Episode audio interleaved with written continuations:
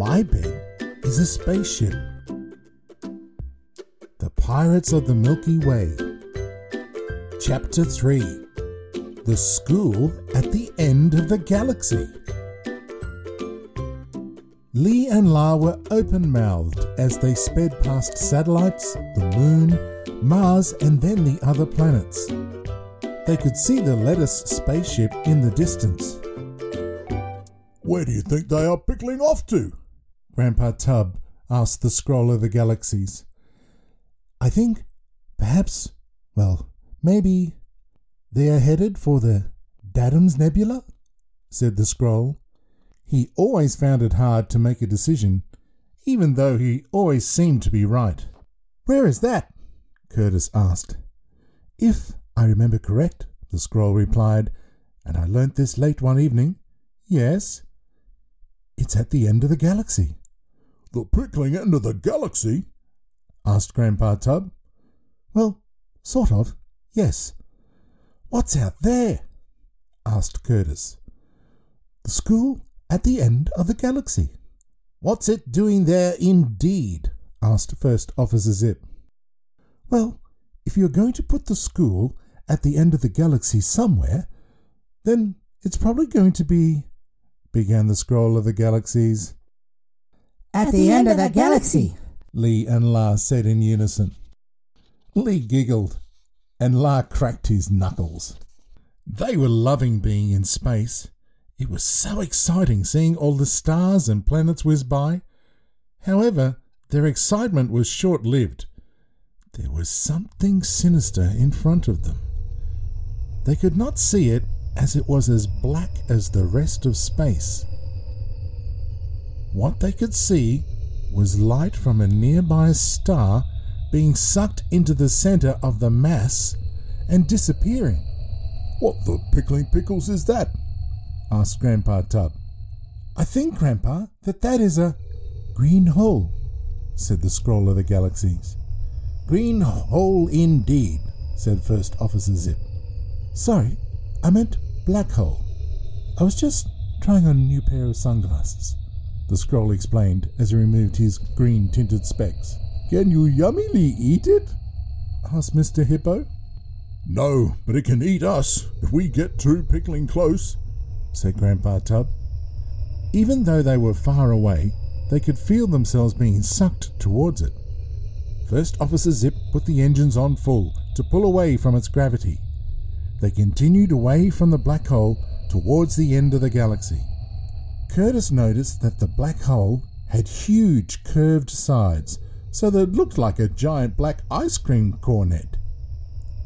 He pulled out a telescope and saw that at its very tip was a saber-toothed bunny wearing a helmet and reading a novel about pirates. Not only that, but buried deep in the side of the black hole was a huge pirate ship that looked like the one in Curtis's pirate book. There was a huge gate and a massive lock with a surprisingly small keyhole overlying it. He wondered if the bunny was guarding the ship and why it was locked away. Suddenly, a huge bang exploded on the force field. The bed shuddered and all the spacemates clung onto the duvet. Lasers were being fired onto them from what looked like a leaf of the Lettuce spaceship. The huge vegetable-shaped craft was gaining on them. First Officer Zip was floundering at the controls, and Mr. Hippo had his head buried beneath a pillow. "I'll take over flying," said Curtis. "Yes, Captain Curtis, indeed," said First Officer Zip. Lee and La were impressed that Curtis was the captain. They were even more amazed by how good a pilot he was. Curtis grabbed the controls and quickly spun the bed around so that the laser beams shot past them. He then hit the blue button on the hyperdrive, and the mighty motion rocketed through the Lettuce loop and to the edge of our galaxy. The other spacecraft stopped dead, and the spacemates cheered. Curtis took hold of the Scroll of the Galaxies and peered at the map. He slowed the craft as a huge planet came into view. It looked a lot like Earth, apart from the landmasses being in perfect squares, and the oceans were of a golden colour. He followed the Scroll of the Galaxy's map. and soon was landing next to the Lettuce spaceship on the blue lawns at the School at the Edge of the Galaxy. Suddenly, all around them became dark as the lights seemed to have been switched off. "Can we disembark?" Curtis asked the scroll. Yes, of course," said the scroll, and turned off the force field. "Sorry, what was the question again?" "Indeed, scroll," said First Officer Zip, who unzipped his middle and removed a torch from his inside. He handed it to Curtis. Yes, of course, yes. Well, maybe, sort of yes," he replied. They disembarked gingerly, and Curtis shone his torch in front of them. He thought he saw something scurry past them.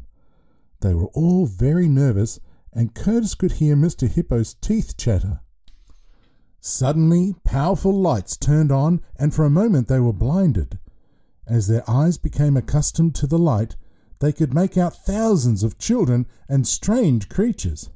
"Surprise!" they all shouted together and laughed. The spacemates relaxed and even smiled. "That was pickling worrying," said Grandpa Tub. A large turtle began ambling up to the spacemates.